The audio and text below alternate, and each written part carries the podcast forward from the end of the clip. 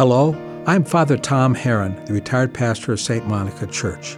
In today's gospel passage, we meet Anna, a prophetess, who was present when Mary and Joseph presented their infant child Jesus in the Temple of Jerusalem. Not much is known about Anna. The gospel tells us she was the daughter of Phanuel and that she was a widow. She was 84 years old and she visited the temple in Jerusalem daily.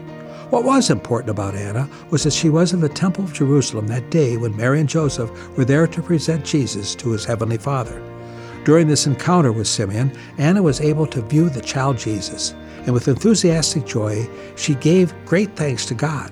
She then proceeded to spread this good news to everyone she knew, who, like her, were awaiting the redemption of Jerusalem by the Messiah. What makes Anna so valuable was the role she played in getting out the good news that the Messiah had come. There were probably many people just like her and Simeon who were anxiously awaiting this news. She did not keep this information to herself. She wanted others to be excited just as herself. In this, she is a good role model for all of us. We too live in a world that needs a Messiah. Millions of people are living their everyday lives, and they don't seem to have a clue of why they are here on earth. They seem to be living hopeless lives. Jesus came so that he could put meaning into our lives. He told us about his kingdom, invited us to share in it. Anna taught us by her example that we need not to be afraid to let the world know about Jesus.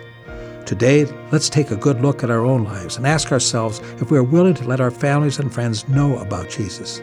This is a wonderful message, and they need to hear it. God will give us the words. All we have to do is deliver it. Let us pray. Jesus, you came into the world to give us a new direction. Please give us the enthusiasm to let the world know about you. Amen.